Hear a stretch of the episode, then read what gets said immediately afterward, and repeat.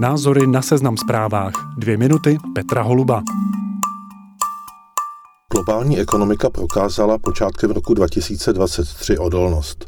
Usoudili autoři letní prognózy Mezinárodního měnového fondu. To však neplatí pro Německo a z kontextu je zřejmé, že ani pro Česko.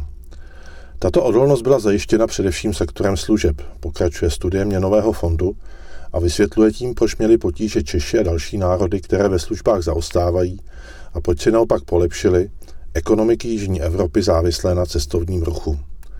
Rezervy ve službách potvrdil i Český statistický úřad, který v úterý publikoval zprávu, že služby na jaře oslabily proti minulému roku o 3,5% Těžko tedy mohli zachránit situaci, když průmysl i stavebnictví meziročně stagnují.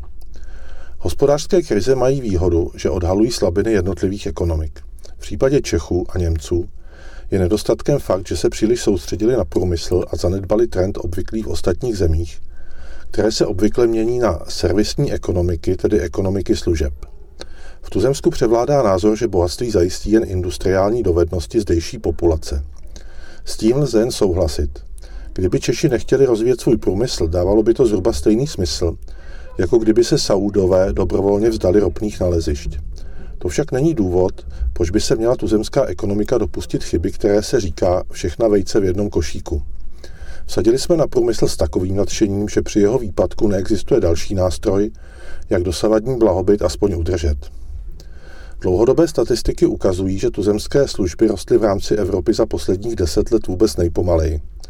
Jejich rozvoj se zastavil v roce 2019 před krizí a nepřekvapí, že jeden z klíčových sektorů, tedy restaurace a hotely, stále dosahuje jen čtyř pětin před krizové úrovně. Zdejší společnost se ke svým službám chová tradičně macežsky. Právě u nich zahájil Andrej Babiš boj proti korupci a dodnes mnozí ekonomové i politici nostalgicky vzpomínají, jak prý EET zabránilo hospodským a hoteliérům podvádět na daních. Právě menší podniky ve službách nejvíc zasáhly pandemické uzávěry i energetická drahota. Posléze patřil nedostatek nabídky ve službách k důvodu, proč zdejší ceny vyskočily nahoru rychleji než v jiných zemích.